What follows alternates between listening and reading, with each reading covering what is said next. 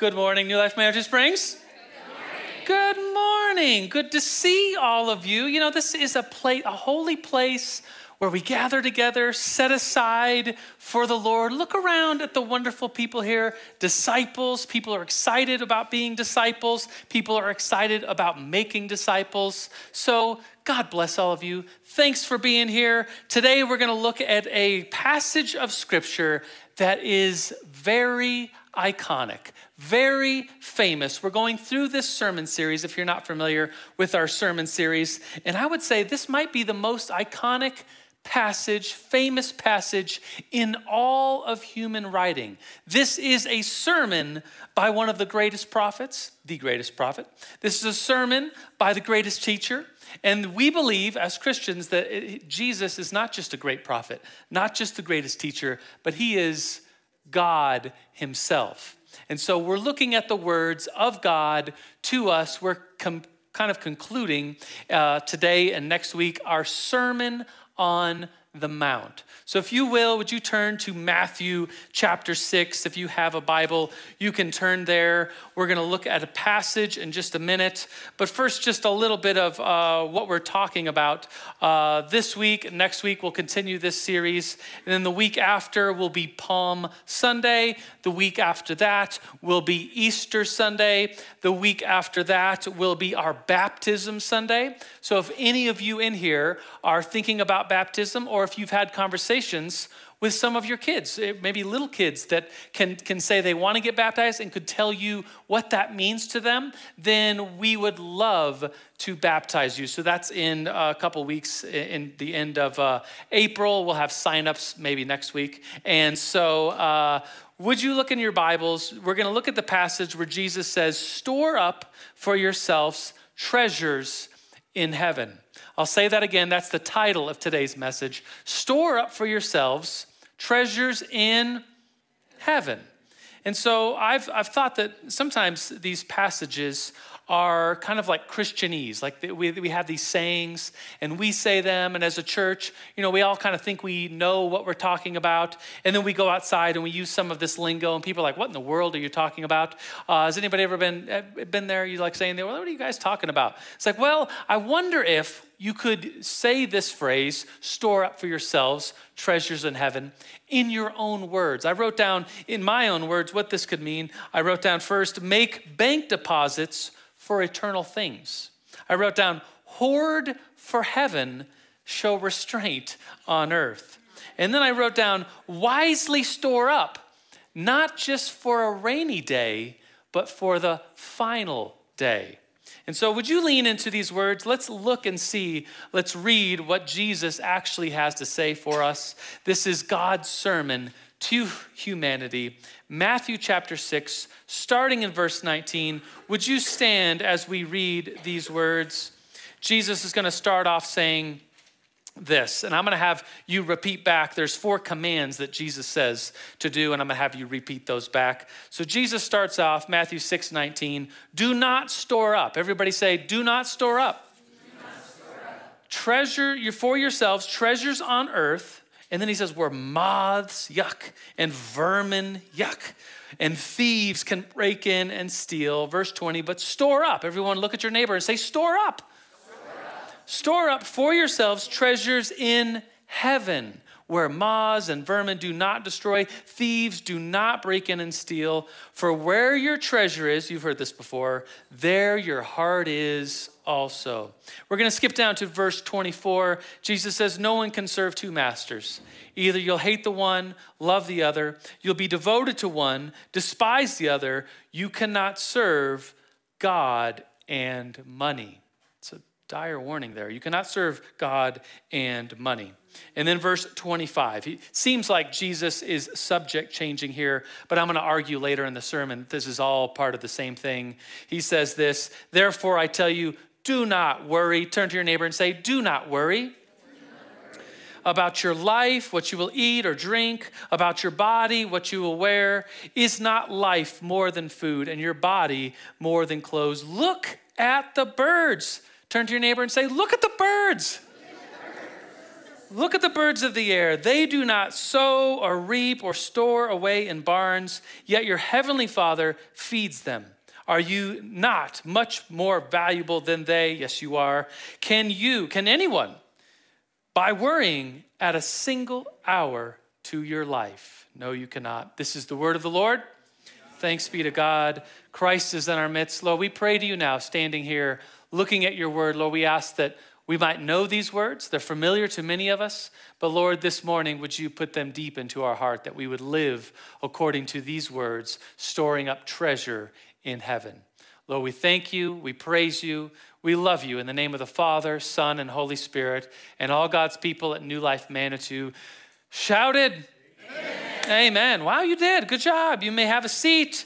I have a story for you. This is a modern retelling of, a, of an old story that is a short story. You might think, because it's got, let me just warn you, it's got a little dark twist at the end. And you might think, oh, that must be a retelling of like one of Edgar Allan Poe's short stories. I remember reading Edgar Allan Poe in high school. And as a Christian, you're not supposed to like Edgar Allan Poe because he's, uh, he's, he's like gothic and horror and fear and strange dark twists. Uh, don't tell my youth pastor. Shh but in high school, I was like, I'm kind of fascinated by Edgar Allan Poe. Don't worry, not anymore.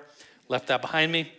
Here's the story. Maybe you can guess who told this story originally and what the story is. But there was once a man. He saved up a bunch, worked really hard. He was uh, in business, lots of different fields, had his uh, Roth uh, IRA, 401k. He had plenty saved up, investment properties. He was well diversified. He gets to retirement age and he kind of announces to his friends, families, and wife, he says, Guys, just one more year. I know one more year. I'm going to keep saving.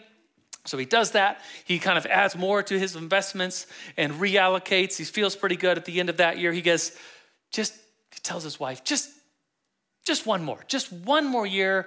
I'm going to save up a little bit more. This year he spends, he thinks, well, the, the, the US dollar, it could collapse, things happen, banking systems could fail.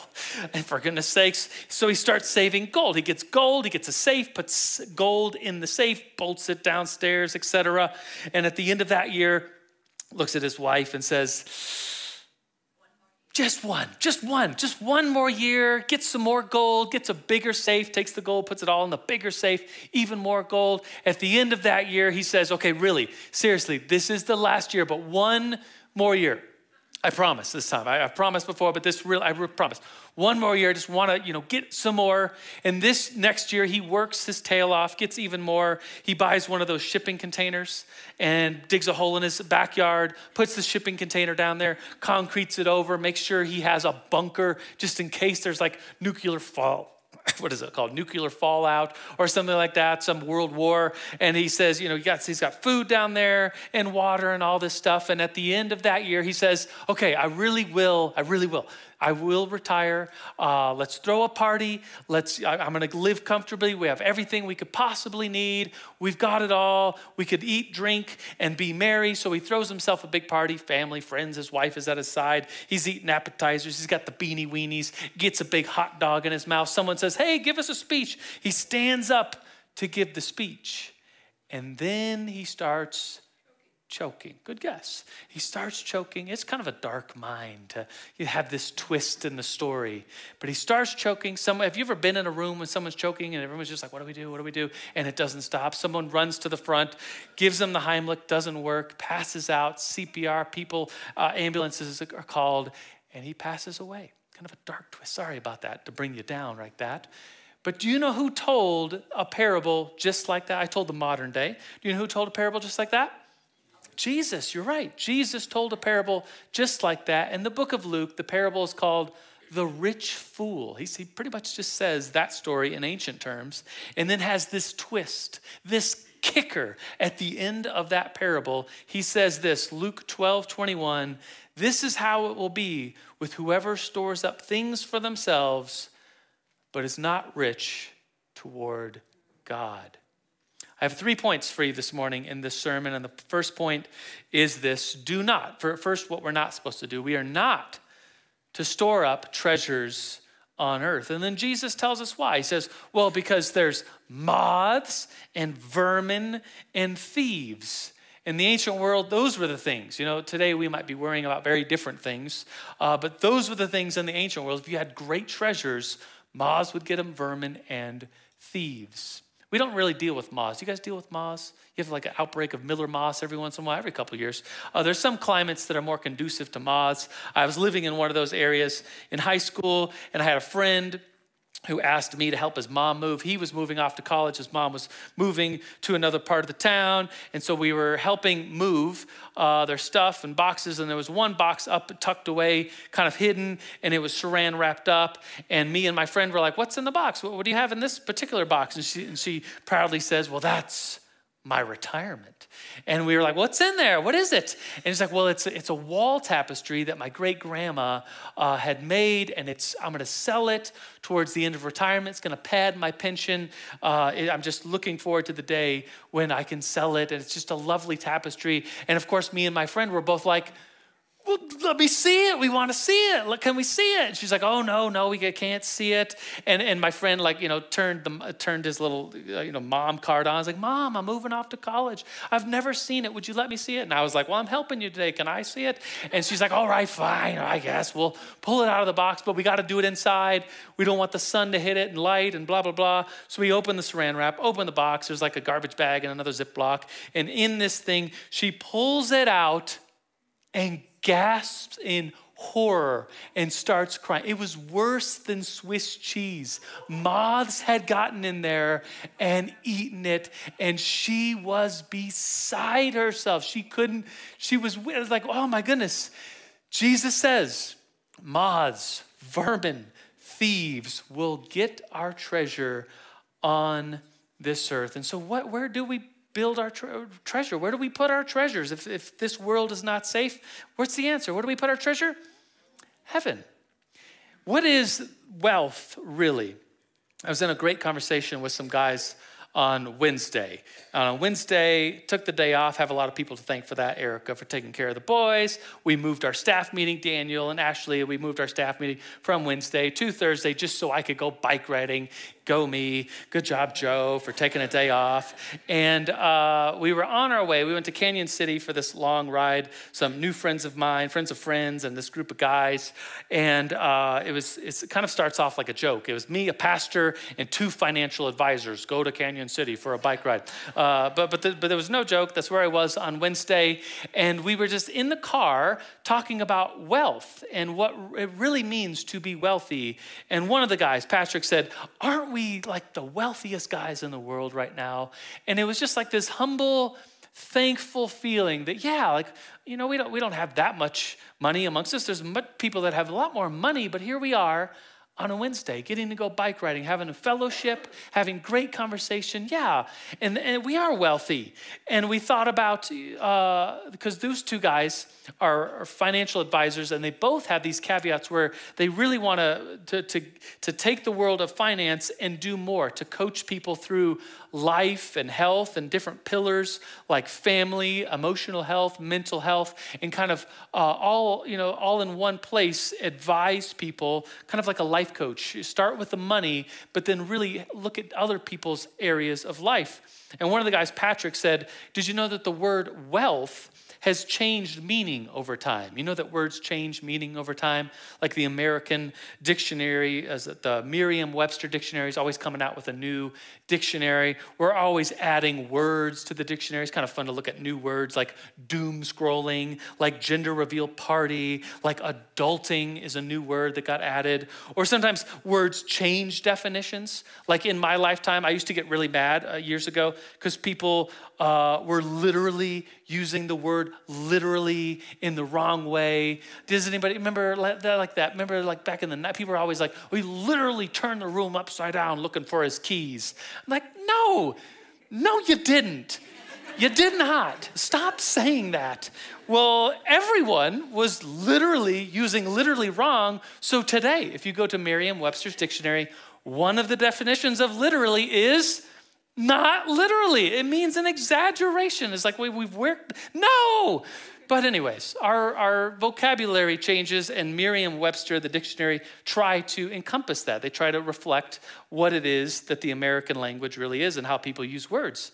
And it used to be, you know, Middle English, Old English, that the word wealth meant health. It meant, like, in all areas, someone's family life is healthy and they have enough money and they're doing well and they have good health about them. Every part of their life is this word wealth and wealthy was meant to be all encompassing. And of course, what does it mean today? The American dictionary, where we have, of course, in America, a lot of greed and a lot of spending and a lot of getting more. What does the word wealth mean? Well, it only now means money, an abundance of valuable material possessions. I just think, how sad is that? That our whole culture is shifted to like the only thing about health is wealth is money.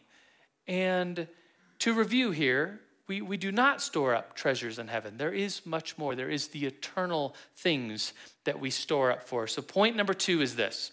Point number two is the title of this sermon. I want to just really talk about one thing this morning, which is to store up for yourselves treasures in heaven. And this is really good for all of us in here who are savers. Anybody a saver? You like to save? We can save for the things that are eternal. There's uh, like the Boy Scouts have a motto. Anybody a Boy Scout, was a Boy Scout, is a Boy Scout, Jeff No. Uh, anybody a Girl Scout? Girl Scouts in here, brownies, good job. Or if you were, anybody, what's the, is the top rank in the Girl Scouts a gold, gold star, gold, something? Nobody knows. I don't know. I wasn't a Girl Scout. I do know that the highest award in Boy Scouts is Eagle Scout. Everybody knows that. Any Eagle Scouts? Me, Jeff? You were not? I thought you were. I thought we talked about this. No more Eagle Scouts? I'm the only Eagle Scout in here. Well done, me. Actually, well done, my parents, Joe and Rosemary, who, like, I wanted to quit several times and they helped me through. They, they, they really tell them good job. Uh, but what's the boy, everybody probably knows this. What's the Boy Scout motto? Be prepared. That's the Boy Scout motto. And it's a wonderful motto. And we should be prepared. We should save. We should work hard. But we shouldn't neglect the eternal things, the heavenly things. In the same way that we save and we prepare, we should store up for ourselves things of heaven. We should store up for ourselves treasures in heaven. You know, Jesus says that there's true treasure, there's true reward in the next life. And if the God of all says there's going to be treasure, well, then it's not going to be a, a tinker toy. It's going to be real treasure. I had a pastor say some wise things just to think about. And, and he said, you know, God spent in the book of Genesis seven days creating the heavens and the earth. And ever since the resurrection and the ascension, Jesus says, I'm going to prepare a place for you. So for 2,000 years, he's been working on the next life. And so it's just something interesting to contemplate that the treasures, the rewards are really yet to come. We can look forward to heaven. And what is this working? What is this? What does it look like to store up for ourselves treasures in heaven? Well, it means to do the good works that are eternal. It means to work for the kingdom, and the ways in which we work for the kingdom are fully in love, full of giving and caring, sowing seeds of selflessness. A good test, if you're, if you're listening to this sermon and you're like, yeah, I'm storing up treasures for heaven. A good test for this would be to look at how much you give in your life. Um, and, and that being like a percentage, you know, like the Jesus sees a, a widow give a mite, like a, a couple pennies, a couple cents. And he points out that this widow gave more than anyone. And you're like, well, well, no, she did. She gave a couple pennies. Everybody else was given like hundreds of, of like, what, how, how can this be that she gave the most? Well, it's based upon what she had. It's, it's, it's more of a reflection of the heart.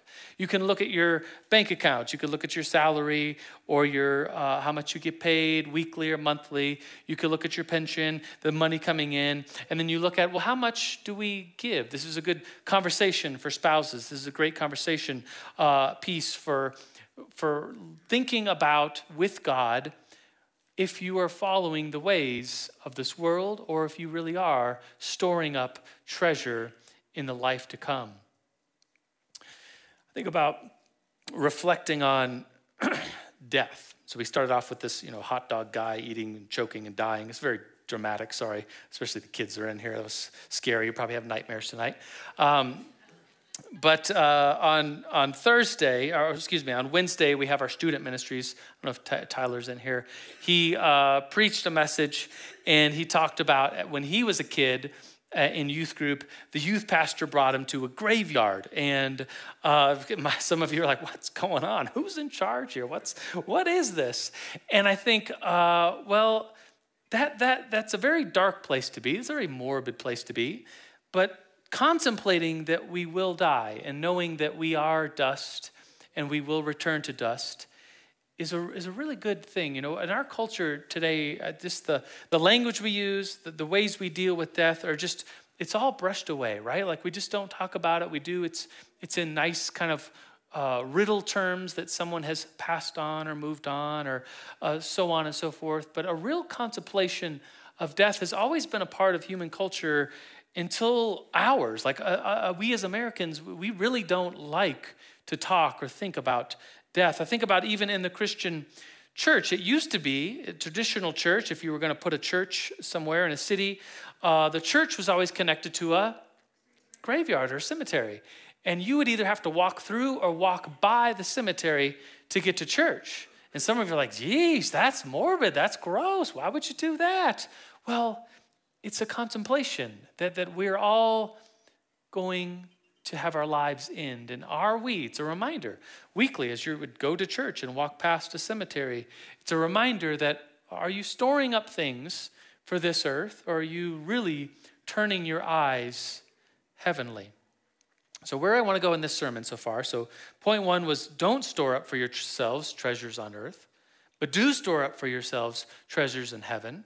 And then Jesus gets into worry. Like he, he changes the topic seemingly, but it's all a part of the same sermon.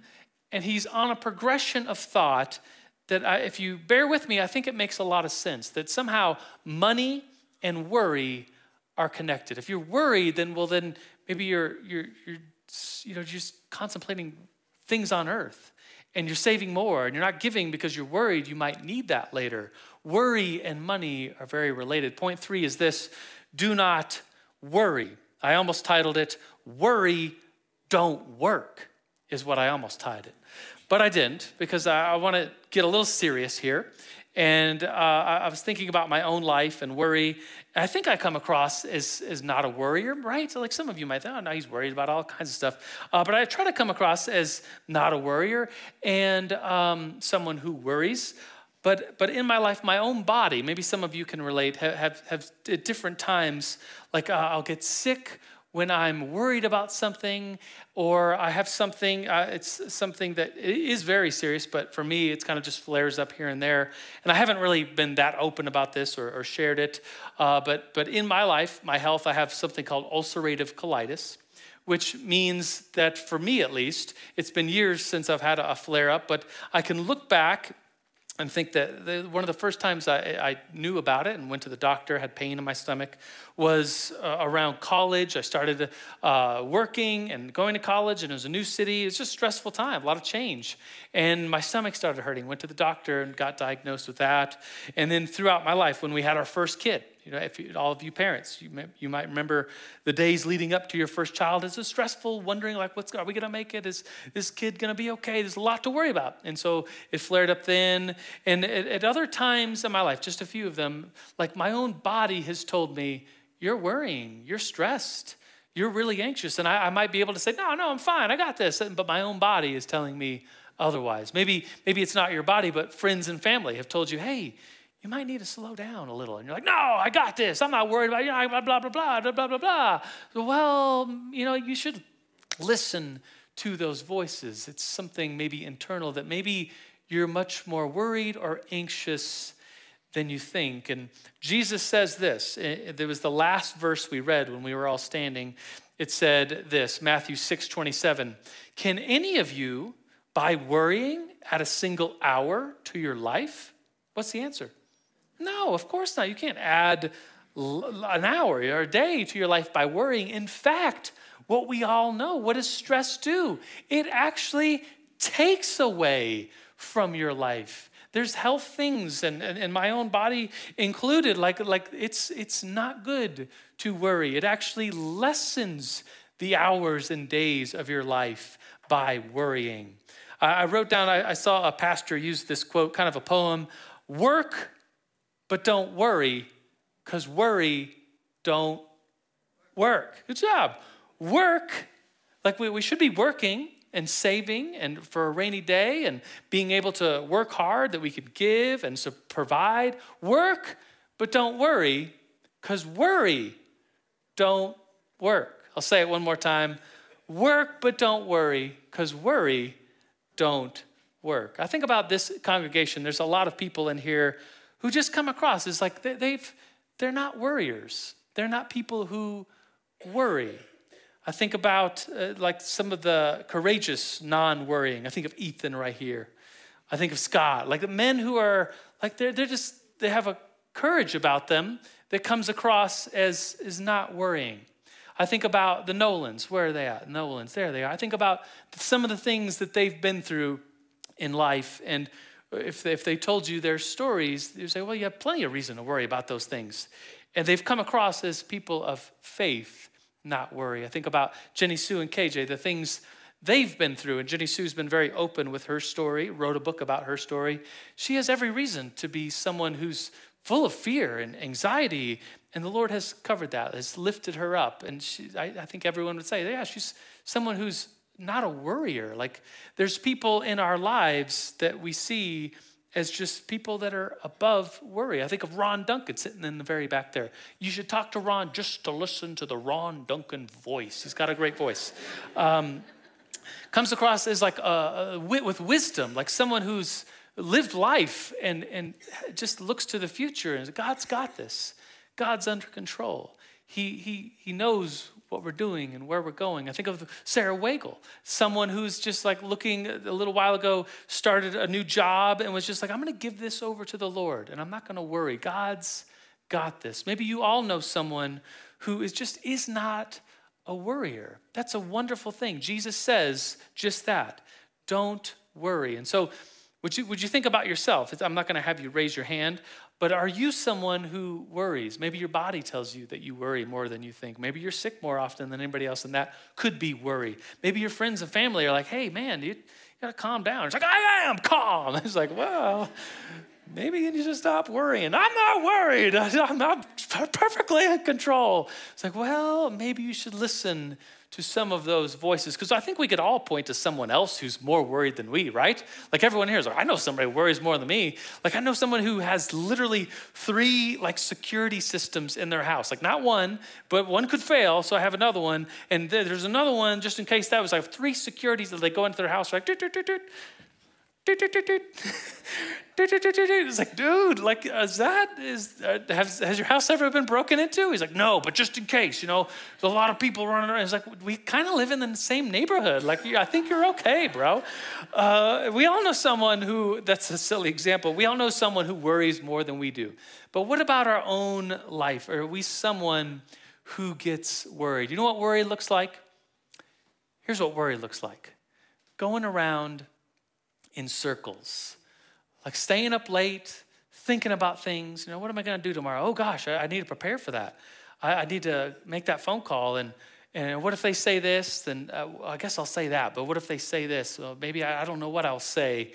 Or are my kids doing okay? Are they? I have four boys. Are they climbing up on that thing again? They're gonna fall off and get hurt. Gosh, is the car gonna break down again? And I gotta fix it. And what if the kid's broken this time? I gotta fix that too. And gosh, I have I don't even have my I don't even have my Easter sermon even outlined yet or palm sundays coming up. Those are important sermons. I don't i don't have that. This is what worry looks like spinning around which is kind of a dangerous sermon illustration because now i'm a little dizzy. But what does jesus tell us to do? He says do not worry. And if you some of you in here are like that's something that you know you're spinning around and that's funny and all but this is serious. And your life it's very serious and i think there, there's wonderful help if, if you have friends and family who can help you through that journey, there's counseling, there's therapy, there's, there's a lot of people who have found help with medication, but don't neglect the spiritual. Don't neglect the life with God, because Jesus says, don't worry. And then he, he kind of begins to hash this out and, and what this looks like. Jesus says at the end of this whole passage about money and, and storing up treasures in heaven, do not worry.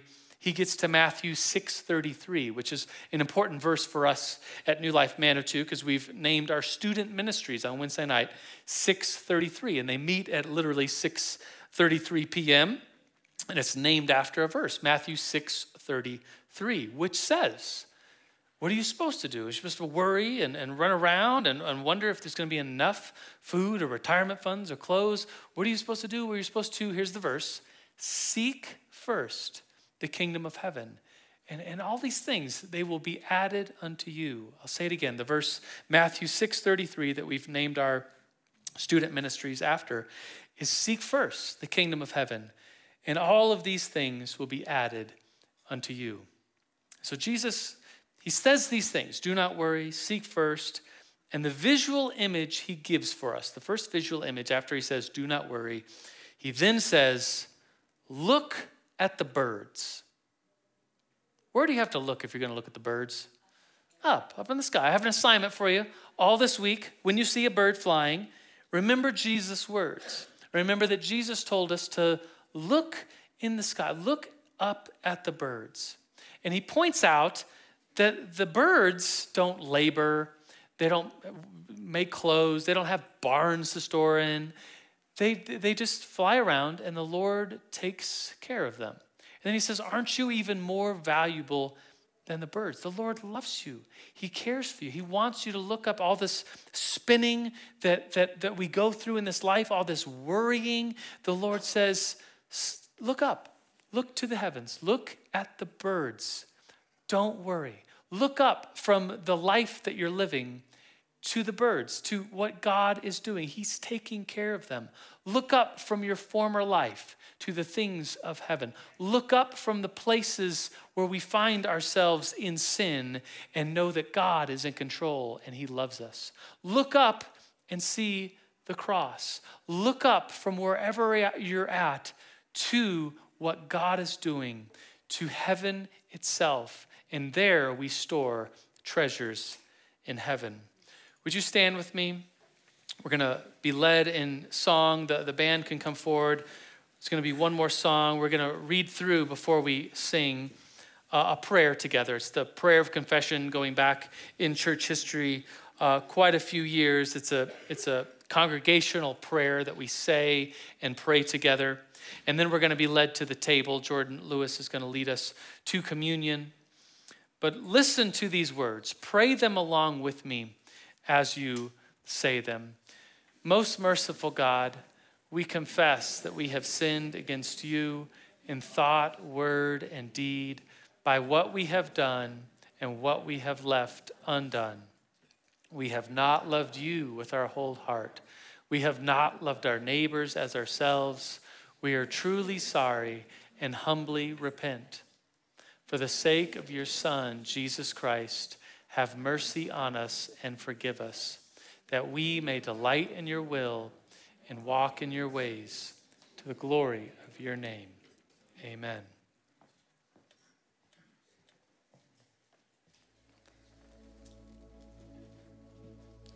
Amen. Thank you, Joe. If y'all don't have communion elements, there are baskets under your seats. You can grab one of them. Um, the beautiful thing about a sermon like that is that it leads us to who we can focus on and what we can focus on instead of ourselves. Because of what Jesus did for us on the cross, we don't have to worry. Because of who Jesus is, He is the treasure of heaven. And so, as we take communion, we can remember and think about Jesus gives us everything we need to not have to worry and to not have to be concerned with the things of this earth. So, when we take the bread, on the night he was betrayed, Jesus took the bread and he broke it. You can break that little wafer. And he said, This is my body broken for you. Take this and eat, and do this in remembrance of me. You can take the bread. And then we have the cup, which represents the blood of Jesus, which was poured out for us. His very life flow was poured out on our behalf. So when we take this, on the night Jesus was betrayed, he also took the cup and he said, This is my blood poured out as a drink offering for you. Take this and remember me. You can drink.